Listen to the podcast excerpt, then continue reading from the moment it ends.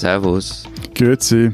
Und hallo, willkommen zur 13. Ausgabe unseres Transalpinen Podcasts mit Lenz Jakobsen, stellvertretender Politikchef bei Zeit Online in Berlin.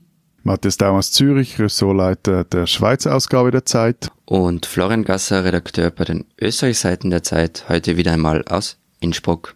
Völker hört die Signale auf zum letzten Gefecht, die Internation. Müssen jetzt alle Zeit Online-Podcasts singen? Es gab diesen UKAS vom Ja, großen okay. Vorsitzenden. Es wird Sie hören gesungen. es vielleicht an den Gesangsversuchen des Kollegen Matthias aus Zürich. Wir machen diese Woche eine Proletarier-Sonderausgabe sozusagen. Und zwar reden wir über die 30-Stunden-Woche und die Frage, warum wir nicht einfach alle weniger arbeiten, jetzt wo es Computer gibt. Und wir reden endlich über Karl Marx, der am Samstag, am 5. Mai 200 Jahre alt wird und darüber, was er in unseren Ländern so bewirkt hat.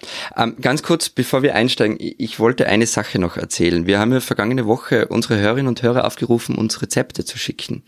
Und die haben das getan, also die haben wirklich ganz viele Sachen geschickt. Ich habe noch nichts gekocht davon, muss ich gestehen. Aber eine Nachricht hat mich ganz besonders gefreut, nämlich ein Schweizer Hörer, der offenbar Ähnlichkeit mit mir hat und sich selbst und auch mich als Küchendeppen bezeichnet, hat mir ein Kochbuch ans Herz gelegt und zwar, kein Scherz, das Kochbuch der Schweizer Armee, das Reglement 60006d, die Grundlage für die einheitliche Zubereitung aller Speisen für die eidgenössischen Streitkräfte, gibt es PDF im Netz. Das sind idiotensichere Rezepte. Die Mengenangaben sind zwar immer so für 100 Nasen, aber so der Hörer, das lasse sich ganz leicht runterrechnen. Und das Kochbuch gibt's auch als App. Ganz fantastisch. Und wenn du dann trotzdem das Ding nicht so richtig kochen würdest, wie du es da gedacht hast oder nach Rezept, dann kann ich dir wiederum die Schweizer Militärschokolade empfehlen. Das beste Mittel gegen Dünnpfiff. Super.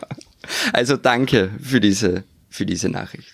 Lasst uns über Arbeit reden. Ich arbeite ja, selber nur über Arbeit und nicht über Essen, leider. Ich arbeite ja selber nur 80 Prozent. Das sind äh, bei mir 32 Stunden die Woche statt 40. Äh, das, ich finde das super, weil ich dann schwimmen gehen kann nachmittags. Ich kann mein Kind mal früher aus der Kita abholen. Und ehrlich gesagt wüsste ich auch gar nicht, wie es anders gehen sollte. Denn wenn ich mehr arbeiten würde als 80 Prozent, dann müsste meine Frau weniger arbeiten. Und das kann ich eigentlich von ihr nicht verlangen und ist ja eigentlich auch nicht die Idee, dass Frauen generell weniger arbeiten müssen als Männer. Äh, deswegen halte ich eigentlich dieses 40-Stunden-Modell, also zwei Menschen arbeiten Vollzeit nebeneinander her, für überholt und finde eigentlich, dass 32 Stunden genug sind. Wie ist das denn bei euch? Wie viel arbeitet ihr und äh, wie präsent ist das 40-Stunden-Modell bei euch noch?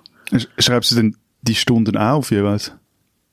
Äh, ja, im Prinzip. Also wenn ich ähm, zwei Tage die Woche nur halbtags arbeite, das bedeutet bei mir äh, 32 Stunden, dann gehe ich im Prinzip um eins nach Hause und wenn ich länger bleibe, dann gehe ich an einem anderen Tag sogar mal noch früher. Ja, also ich versuche das einigermaßen nachzuhalten, aber ja, es ist schon auch so, dass ich abends noch Mails schreibe und unseren tollen Podcast vorbereite oder so. Also Ich wollte gerade sagen, wir Sonntagabend, 22 Uhr ist nicht selten, dass wir irgendwie miteinander hin und her schreiben. Also du arbeitest Genau, aber was ich, also mir geht es auch nicht darum, dass ich sage, ich will die Arbeit weniger wichtig nehmen, sondern mir geht es darum, dass ich ein paar Zeitfenster habe, in denen ich definitiv nicht arbeiten muss. So, das bedeutet nicht, ich arbeite 32 Stunden und dann ist mir jede Minute zu viel, ähm, ist, äh, geht mir total auf den Senkel und ich versuche das zu vermeiden. Ich kann schon mehr arbeiten als das, aber ich will schon da die Gesamtbelastung ein bisschen senken und das geht auch mit diesen formal 32 Stunden, auch wenn es dann vielleicht letztlich doch ein bisschen mehr sind. Bei mir ist es so, ehrlich gesagt, ich habe keine Ahnung, wie viel das ich arbeite. Weil, äh, nein, da- dass ich meine Stunden nicht aufschreiben muss, das ist jetzt ein Aspekt, den ich an meinem Job liebe. Und ich weiß auch, äh, ja, schließlich profitiert davon der Arbeitgeber. Also nicht nur vermutlich, sondern eigentlich sicher äh, ist, dass ich mehr arbeite, als in meinem Vertrag steht. Aber um beim Thema zu bleiben, dieser proletarischen Doppelfolge, für mich ist das ein Stück Freiheit, da bin ich ganz Marxist, denn Freiheit beginnt dort, wo Arbeit aus Not und Zwang aufhört. Mir, mir geht's ähnlich wie dir, Matthias. Also ich, ich muss gestehen, ich habe keine Ahnung, wie viel ich arbeite. Aber man muss dazu sagen, in was für einer privilegierten Situation wir auch sind. Also wir alle drei. Und wie sehr wir vielleicht auch diesen Beruf lieben, den wir haben. Nur so ein Beispiel. Also ich, ich weiß nicht, wo die Arbeit aufhört meistens. Ich habe übers Wochenende ein Buch gelesen, die Autobiografie eines österreichischen Schriftstellers, weil ich im Blatt darüber schreibe. Ich hätte dieses Buch ganz sicher auch sonst gelesen, wenn ich nicht darüber schreibe. ist es dann Arbeitszeit, wenn ich das lese oder nicht? Also es wäre auch schwierig zu sagen, wie viele Stunden ich arbeite, weil ich es einfach nicht weiß. Und ich, also was ich auch wichtig finde, aber eben privilegierte Situation. Also das ist wirklich was ganz anderes bei uns. Ja, ja, gut, aber gleichzeitig leben wir in einer Dienstleistungsgesellschaft, in der noch einige ähnlich gelagerte Jobs wie wir haben. Und was ich wichtig zu sagen finde, es ist natürlich auch ein, quasi ein, ein vice versa Recht. Also ich lasse mir dann auch nicht vorschreiben, dass ich Punkt 8.30 Uhr hier im Büro zum Morgenappell sein muss oder bin dann auch an einem schönen Sommertag halt mal in der Body, wenn es mir am Pool zu heiß wird und erledige dann meine Arbeit spät nachts. Also die, die Freiheit äh, muss da gegenseitig sein. So. Genau, aber es gibt halt viele Berufe, wo das nicht funktioniert. Also wenn ich dann denke, ich habe schon, weiß ich nicht, äh, ich habe Zivildienst gemacht, mit Menschen mit Behinderung gearbeitet, da geht es einfach nicht, weil da müssen Leute da sein, 24 Stunden am Tag. Wenn da alle laissez-faire machen, ähm, dann funktioniert das nicht. Bei, dann, also bei Pflege überhaupt. dann ist dann Rock'n'Roll. ja, aber auch bei vielen anderen Berufen, bei Kellnern geht es halt auch nicht. Also dann kann man irgendwie das Restaurant dicht machen, weil alle sagen, hm, so schönes Wetter, ich liege mit dem Daumen am Strand. Nee, nee, klar, wobei mit mir am Strand zu liegen, das ist immer eine, eine Beschäftigung mit Schönhausen. Nein, ähm, aber gleichzeitig, wenn man es auch vergleicht mit ähnlichen Jobs und ähnlichen Unternehmen, also gerade auch in unserer Branche, ist ja diese Anwesenheitspflicht, fast schon dieser Fetisch darum, wer da am längsten bleibt und wer am spätesten aus dem Büro geht, der ist schon sehr vorhanden und auch so dieses ähm, ja, also diese Unflexibilität, ich glaube, das ist das, was Lenz auch, auch meint, mit weniger Arbeiten, die ist schon auch sehr verbreitet in Branchen oder in Jobs, wo es eigentlich durchaus möglich wäre, dass man flexiblere Modelle hat. Also ich glaube, das Problem ist, und da würde ich auch dir widersprechen, Matthias, das, was du als Freiheit äh, interpretierst und worüber du dich freust und was dir wichtig ist, das ist für mich die Kehrseite von, mein Job will halt mich als ganzen Menschen. Ne? Also das wird von mir erwartet. Äh, das gilt sowohl für diese Anwesenheitskultur von der du jetzt gerade gesprochen hast, als auch für dieses, was du beschrieben hast, Florian, am Wochenende. Ich lese halt ein Buch, was ich sowieso lesen würde und dann mache ich es halt auch für die Arbeit und ist das jetzt Arbeit oder nicht. Das bedeutet, es gibt eigentlich keine Rückzugsräume, die man sich selber nimmt, weil der Beruf dann vielleicht mehr als ein Beruf ist, nämlich ja, zur Berufung stilisiert wird. Und das kann gut gehen bei einzelnen Leuten, vielleicht geht es bei euch gut, und es kann auch gut gehen in einzelnen Branchen vielleicht, wenn ja, man ja. Glück hat, in einzelnen Situationen. Aber strukturell, finde ich, kann das nicht sein, dass man sagt, okay, irgendwie ist ja alles Arbeit und ich will das nicht aufschreiben und deshalb ist Arbeitszeit irgendwie auch überholt und so. Da ich finde auch genau wichtig, das dass Arbeitszeit kollektivvertraglich ja. geregelt ist. Also ich wollte jetzt kein Hohelied drauf singen, dass sich jeder mit seinem Arbeitgeber ausmachen kann, wie viel und wann er arbeitet. Also ich finde das schon wahnsinnig wichtig, dass das ganz klar geregelt ist. Kollektivvertrag, gesamtstaatlich, wie viel ist zu arbeiten oder wie viel darf mhm. maximal gearbeitet werden. Aber wie viel wird denn gearbeitet bei euch? Wie sind denn so die Regelarbeitszeiten und die Durchschnittsarbeitszeiten? Ich finde das recht lustig. Also ich habe das jetzt noch nachgeschaut bei Eurostat und ähm, so dieses gängige Bild der bienenfleißigen Schweizer, das lässt sich mit den Zahlen nicht belegen. Die Schweizer arbeiten im Schnitt, Achtung, jetzt gibt's ein paar Zahlen, äh, lediglich 36 Stunden, 12 Minuten in der Woche. Äh, die Zahlen sind von 2016. Das sind, also diese 36 Stunden und 12 Minuten, das sind 24 Minuten weniger als der Durchschnitt der EU. Wieso dem so ist, das ist deshalb, weil in der Schweiz relativ viele Menschen bloß Teilzeit arbeiten. Und da wären wir wieder bei, oder wären bei einem anderen Argument noch, man kann es sich halt auch leisten, Teilzeit zu arbeiten. Denn anders zum Beispiel die Griechen, da bin ich gleich mal fertig mit den Zahlen, die Griechen, die müssen 40 Stunden und 54 Minuten in der Woche rampfen, damit sie über die Runde kommen. Äh, hm. Diese Zahlen, mit denen der Matthias um sich wirft, also erstens einmal sind sie nicht so einzigartig. Ähm, in Österreich arbeiten die Menschen im Schnitt 36,4 Stunden, also auch nicht viel mehr. Und Vollzeit arbeiten sie 42,7. Daraus ergibt sich, dass sehr viele Leute Teilzeit arbeiten. Die Frage ist nicht so sehr, können sie es sich leisten, Teilzeit zu arbeiten, wie es offenbar in der Schweiz der Fall ist. Sie müssen es. Und das ist doch das eigentliche Problem. Teilzeit ist ein Frauenphänomen, in, zumindest in Österreich, und ein ländliches Phänomen. Also die Hälfte aller Frauen in Österreich arbeitet Teilzeit, bei den Männern sind es nicht mal 10 Prozent. Warum ist es so? Nicht zuletzt wegen schlechter Kinderbetreuung. Und was bleibt davon von Teilzeitarbeit? Niedrige Rente und die Gefahr von Altersarmut. Also das nur positiv zu sehen, wenn die Leute viel Teilzeit arbeiten, Matthias, puh.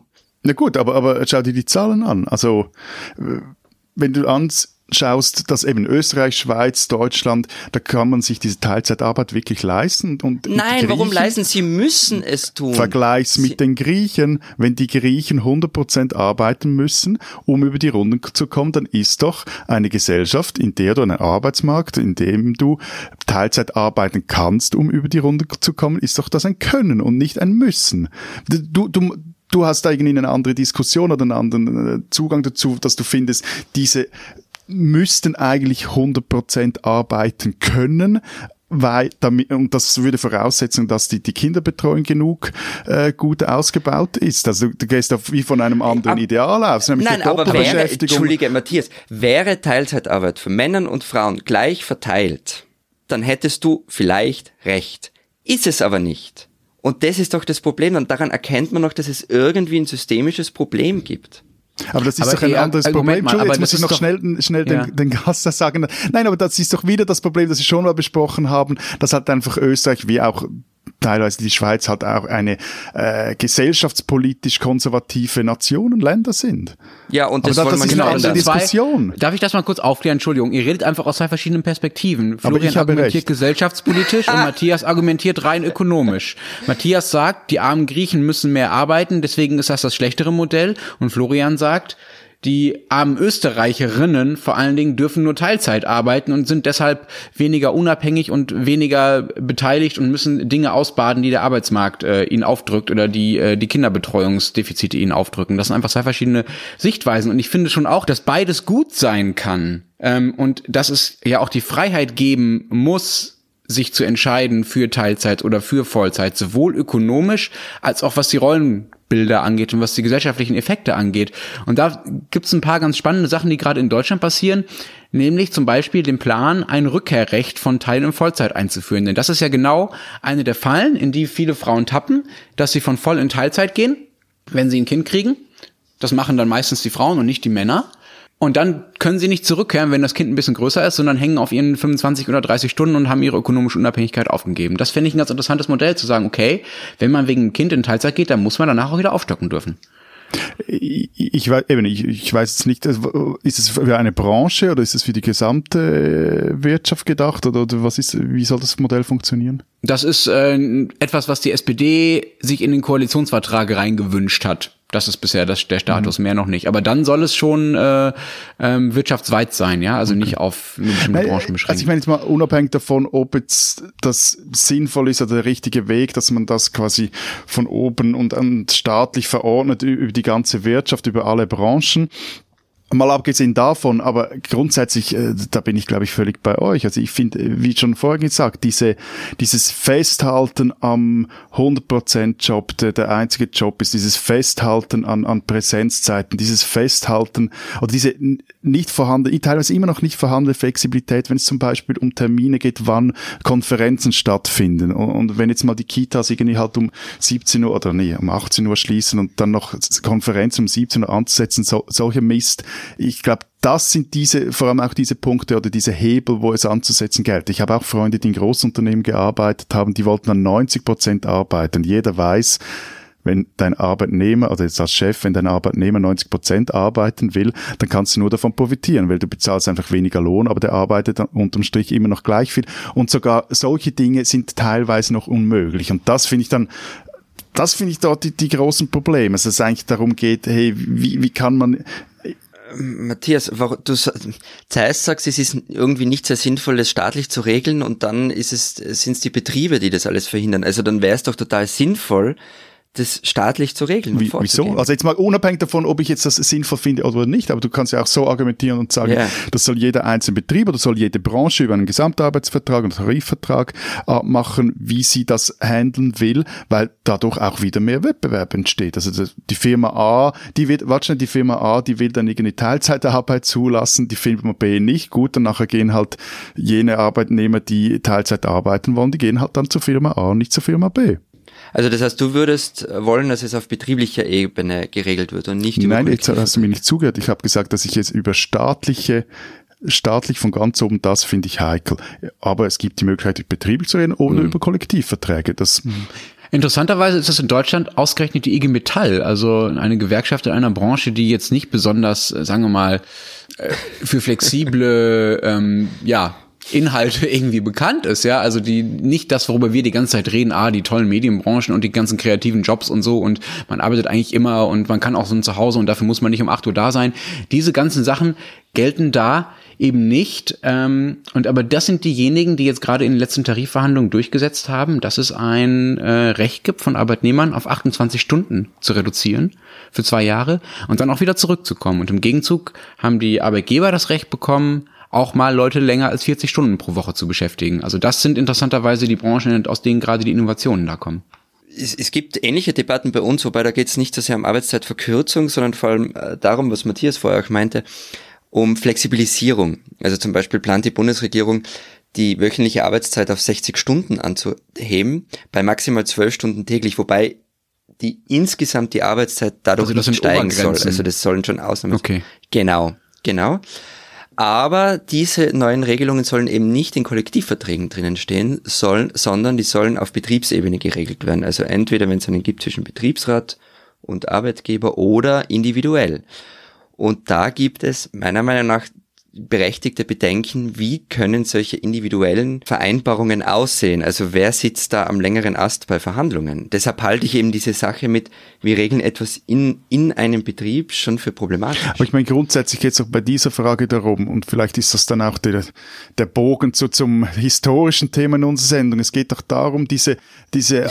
Analogen Errungenschaften, also die, die Errungenschaft des analogen Zeitalters, nämlich den Sozialstaat irgendwie ins digitale Zeitalter des 21. Jahrhunderts zu transferieren. Ein Teil davon ist auch die Arbeitszeit. Also wir haben eine Arbeitswelt, in der es immer weniger diese 9-to-5-Jobs ja, gibt.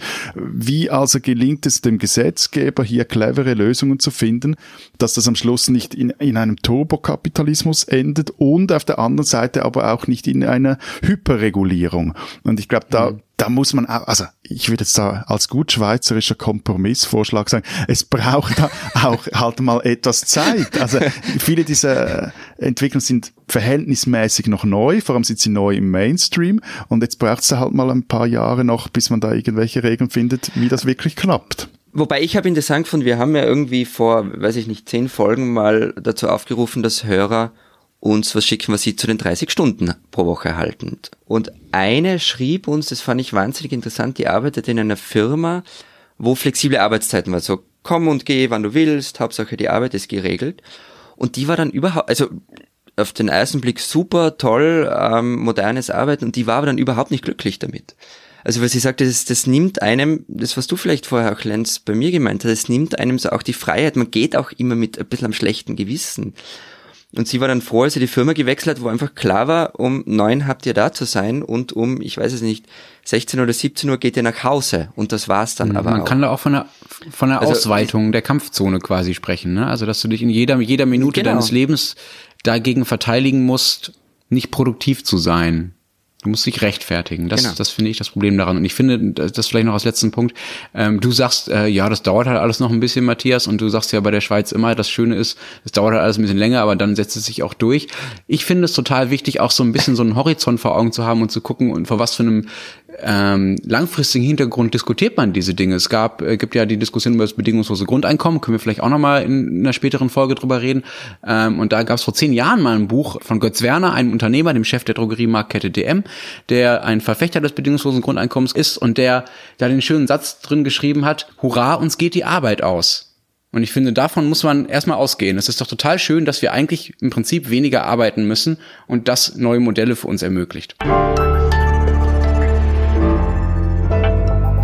Diese Schweizerin sollten Sie kennen. Vor zwei Wochen, glaube ich, war es, da sprachen wir über Musik in unseren drei Ländern. Auf unserer Playlist, die Sie auch immer noch auf Spotify Spotify hören können, hat es auch, also auf dieser Playlist hat es auch die Berner Rapperin Steffla Chef geschafft. Am Freitag nun erscheint das neue Album der 31-Jährigen und ich finde, das sollte man sich, das sollten Sie sich unbedingt anhören. Ich weiß nicht, ob ich so weit gehen würde wie der Musikkritiker Benz Friedli in der NZZ am Sonntag, der gleich von einem Meisterwerk schrieb, als er das Album besprach. Aber wer sich für das Innenleben einer Schweizer Frau um die 30 interessiert, der kommt an diesem Album Das Herzschrittmacherin heißt nicht vorbei. Also an der Geschichte einer Musikerin, die unglaublich schnell zum Star wurde, in der Deutschschweiz zumindest, die alles erreichte, wovon sie seit ihrer Jugend geträumt hat, der dann aber alles zu viel wurde, die ihre Karriere wegwarf, um nochmals ganz von vorne zu beginnen. Oder wie sie mir im Interview sagte, dass in der neuen Ausgabe der Schweizer Zeit erscheint. Zitat, ich norze nicht mehr beim Texten, knüble nicht mehr stundenlang an einem Satz rum. Man könnte schon fast sagen, es hat mir geschrieben. Steffla Chef, eine Schweizerin, die Sie kennen sollten.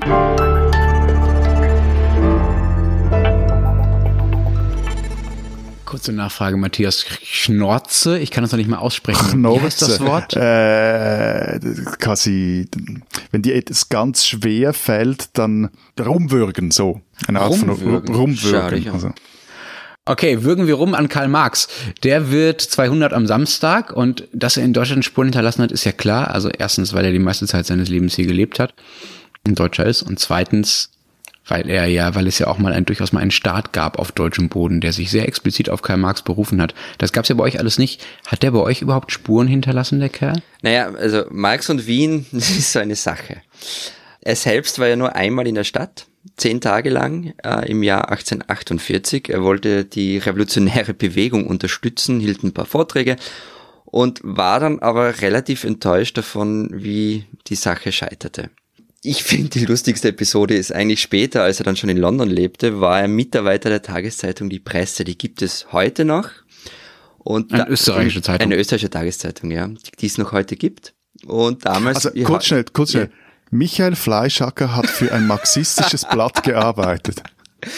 Ähm, Moment, das, das nimmt gleich eine hässliche Wendung. Es, ist ein bürgerlich-konservatives Blatt, muss man dazu Und sagen. Michael Fleischacker war dort mal äh, Der war dort mal Chefredakteur. Genau. Und Marx wurde Korrespondent. Und Marx und die politische Ausrichtung der Zeitung, naja, haben jetzt nicht so wirklich etwas miteinander zu tun. Das heißt, der Autorenname wurde einfach verschwiegen. Wenn ein Text von ihm erschien über die Arbeiterbewegung in, in Großbritannien oder so, 52 Beiträge waren es übrigens insgesamt, dann stand nur dabei eine Namenszeile berühmter deutscher Publizist. Das will ich auch mal erreichen. Schon, oder? Aber natürlich ist es zum Konflikt mit der Redaktion gekommen wegen der Themenauswahl. Bei Engels hat sich Marx dann auch mal furchtbar beschwert, dass irgendwie nur noch jeder vierte Artikel angenommen wird und das Engagement hat dann auch irgendwann geendet. Und im Nachruf der Presse, als Marx dann starb, ähm, wurde diese Episode auch geflissentlich ignoriert. Also die, die Verbindung, die die Person Karl Marx mit, mit Österreich hatte, viel mehr ist es tatsächlich nicht. Es gibt schon so ein paar kleinere Episoden. In Deutschland ist es ja, äh, gibt's ja, ist, Karl Marx kommt ja aus Trier, also einer Stadt äh, im südlichsten Westen von Deutschland. Und die hat sich zum 200. Geburtstag eine Marx-Büste schenken lassen, und zwar ausgerechnet aus China. Und das hat echt zum Streit geführt in der Stadt. Habe ich einen Radiobeitrag gehört diese Woche, weil einige das sehr unpassend fanden, dass sie sich von einem Land äh, eine Marx-Büste schenken lassen, das ja die eigene Diktatur mit eben diesem Marx, diesem Trierer Bürger gerechtfertigt hat. Ja, also da steht sozusagen, da wird quasi indirekt die chinesische Einparteien-Diktatur, der Einparteienstaat über Marx mit Trier verbunden und in Trier gefeiert. Das ist so ein bisschen der Vorwurf.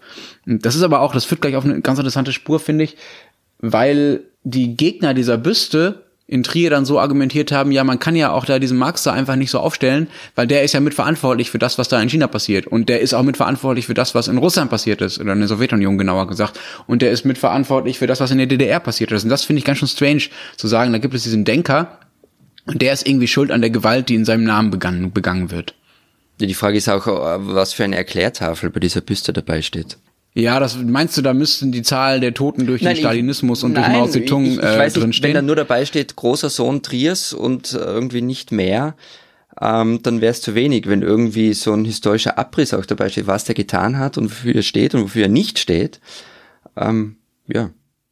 Ja gut, und vor allem, da müsste sich auch mal die Schweiz auf irgendwelche Zahlungsanforderungen bereit machen, zum Beispiel oder gerade aus Russland oder anderen osteuropäischen Ländern. Immerhin hatten wir ja mal Lenin eine Zeit lang Unterschlupf hier geboten, wie auch anderen äh, vielen früheren, anderen. vielen anderen und vielen Marxisten. Und was ja interessant ist, vielleicht kann Florian dazu noch was sagen, wie auch viele Österreicher hier in Zürich ja. vor allem lebten. Interessant ist aber, dass diese, sagen wir jetzt mal, diese linken Ausländer, die in der Schweiz Unterschlupf fanden, für die hiesige Geschichte der Linken Denken nur so von untergeordneter Bedeutung war.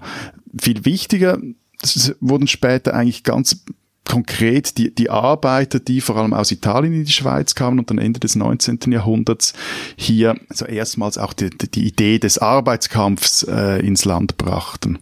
Aber das habe ich das Interessante gefunden, als wir im Vorfeld von diesem Podcast miteinander gesprochen haben, Matthias, als ich dir irgendwie erzählt habe, ah, der und der und der, die haben damals alle in Zürich gelebt und du, der ja wirklich kein ignoranter Mensch bist, hast du irgendwie nichts Danke. davon gewusst. Also, ähm, und die Schweiz und vor allem Zürich spielen nämlich bei der Verbreitung der Ideen von Marx schon eine recht wichtige Rolle. Also nur zwei Beispiele oder ein kleines Beispiel. Eduard Bernstein, ein deutscher Sozialdemokrat, und Karl Kautsky, ein österreichischer Sozialdemokrat, die lebten von 1880 bis 85 gemeinsam in Zürich. Bernstein kam als Mitarbeiter der Exilzeitung der Sozialdemokrat nach Zürich, weil in Deutschland gerade ein bisschen problematisch. Und die haben sich dann dort in Zürich mit den Schriften von Marx beschäftigt und haben dann auch einige, die es bis dahin nur Französisch gab, wie zum Beispiel das Elend der Philosophie, übersetzt. Und das, was die beiden da in Zürich getrieben und geschrieben haben, das hat ziemlich große Auswirkungen gehabt. Beispielsweise haben die beiden später das Erfurter Programm der SPD entworfen. Und Kautskis Aufsätze waren für einen Schüler in Wien maßgeblich für sein Verständnis von Marx, nämlich für Otto Bauer, der dann wiederum einer der führenden Politiker der Sozialdemokratie Österreichs wurde in der Ersten Republik, also zwischen Ende Erster Weltkrieg bis Austrofaschismus. Und er war auch dann der Begründer des, oder Mitbegründer des Austromarxismus. Und aber wenn das alles in Zürich angefangen ja. hat, warum hat es denn dann in der Schweiz selber nie irgendwelche Spuren hinterlassen, Matthias? Oder hat es also, Sie wissen es über nichts davon? und keine Spuren, äh, soweit will ich dann trotzdem nicht geben. Also erstens mal gab es natürlich einen Grund, wieso dass die hier waren, was Florian vorhin angesprochen hat. Die Schweiz hat, als 1848 die Revolution in Europa scheitert, dann hat sich die Schweiz die Bundesverfassung gegeben, die nach zwei Totalrevisionen aber grundsätzlich immer noch jetzt etwas ist, auf dem diese moderne, dieser moderne Staat bis äh, heute aufbaut.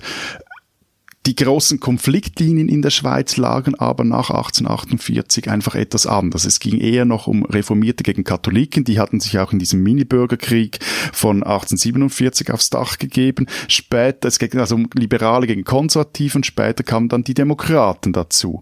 Die sozialistischen Lehren spielten in der Arbeiterschaft so mäßig eine Rolle. Sogar der Grüttli-Verein, der, der sogenannte Grüttli-Verein, das ist die Urzelle der organisierten Schweizer Arbeiterschaft, die war eigentlich eine Art Zunftersatz und bestand vor allem aus Handwerkergesellen.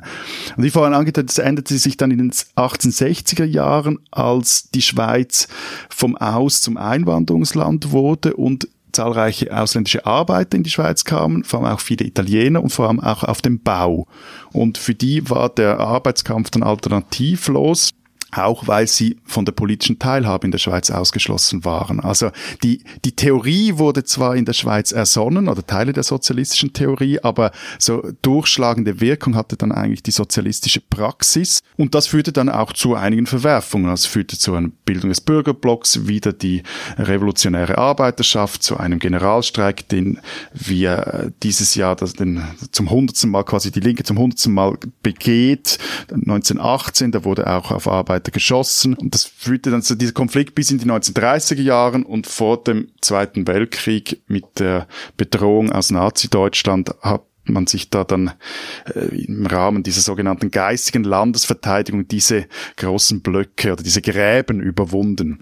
Und seitdem gibt es keinen, große, keinen großen Antagonismus mehr zwischen bürgerlichen und sozialistischen Parteien, Politikern, Lagern in, in der Schweiz? Ja, oder? doch, sehr wohl. Also, wie ich glaube auch schon mal erwähnt habe, die, die Sozialdemokratische Partei der Schweiz, die gehört zu den linksten Sozialdemokratien in ganz Europa und es gab auch nach dem Zweiten Weltkrieg noch so eine, eine Weiterführung des Marxismus. Das war aber immer so etwas am, am Rand. Es gab eine Partei der Arbeit. Es gab ja vorher noch, also nach dem Ersten Weltkrieg, auch eine Spaltung zwischen den Sozialdemokraten und den Kommunisten. Aber Überraschung, die, die, die, linke nein, Parteien spalten sich. Äh, äh, große Überraschung. nein, aber die, die, es gibt also diese, diesen äh, Antagonismus gibt es sehr wohl noch, doch.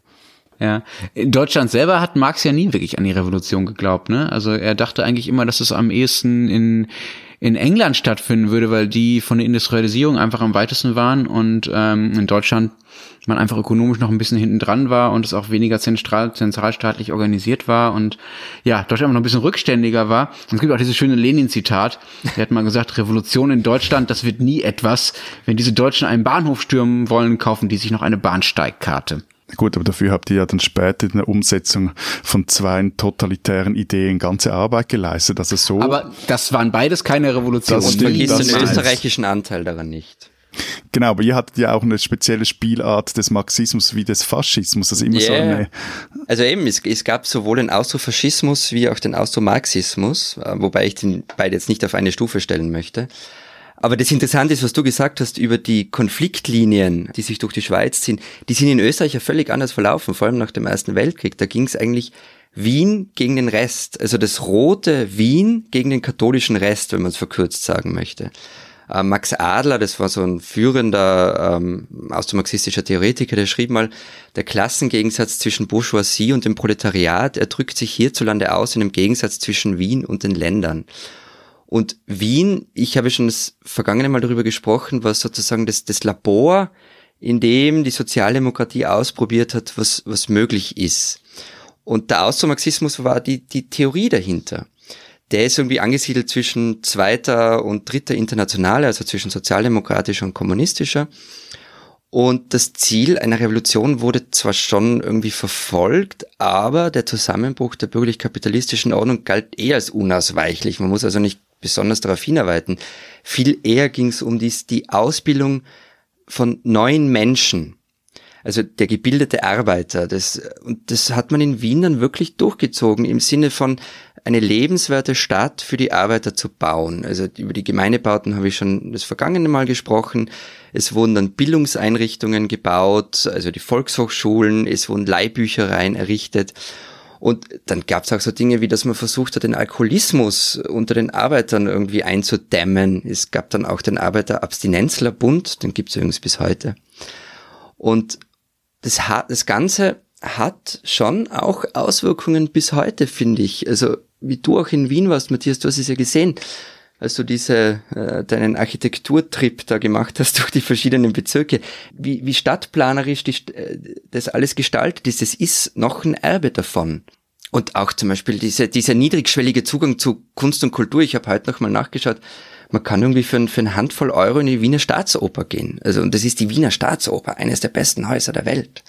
Dann gibt's Sommerkonzerte mhm. und Sommerkinos, die gratis sind. Also das kommt schon noch alles aus diesem Gedanken heraus. Wobei muss kurze Klammer auf, bevor mir jetzt jemand vorwirft, ich würde da ein Hohelied auf die Sozialdemokratie in Wien singen, ähm, dass die Sozialdemokratie Wien seit Jahrzehnten beherrscht, hat schon auch zu Problemen geführt. Also die Trennung zwischen Partei und Stadt ist zum Beispiel nicht ganz einfach zu finden, oft.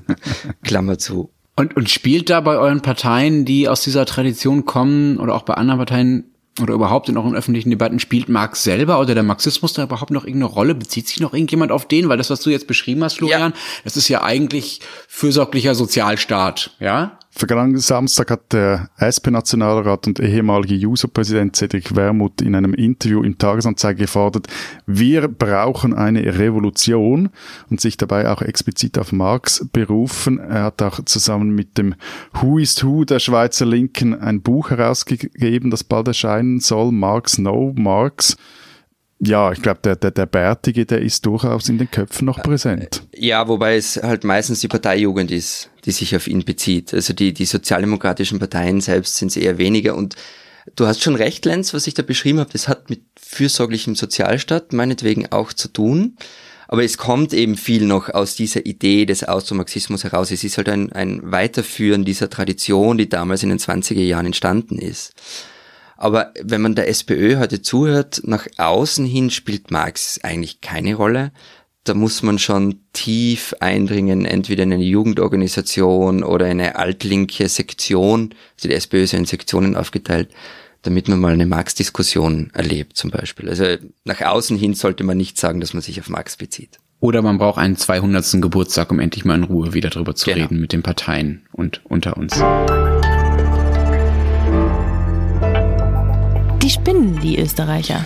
Na gut, die österreichische Bundesregierung will den Staat umkrempeln und von Grund auf reformieren. Mit dem sogenannten, Achtung, jetzt wird's lang, zweiten Bundesrechtsbereinigungsgesetz sollen alle nicht mehr benötigten Gesetze gestrichen werden, die vor dem Jahr 2000 in Kraft getreten sind. Das betrifft so etwa ein Drittel aller Gesetze.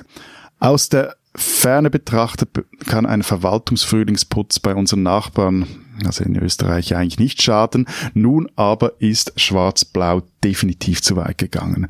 Die rechte Koalition, ich kann es nicht anders sagen, setzt die transalpine Freundschaft aufs Spiel. Denn Sie will auch das Abkommen zwischen Österreich und der Schweiz betreffend bestimmte Käsesorten und Käsefondue aus dem Jahr 1990 außer Kraft setzen. Nun mal, Freunde, zugehört. Ihr könnt uns ans Bankgeheimnis, an die hinterzogenen Steuergelder eurer Landsleute, die wir bei uns versteckt hielten. Aber bei Gruyère, Appenzeller oder Vacherin Mondor, da hört der Spaß auf.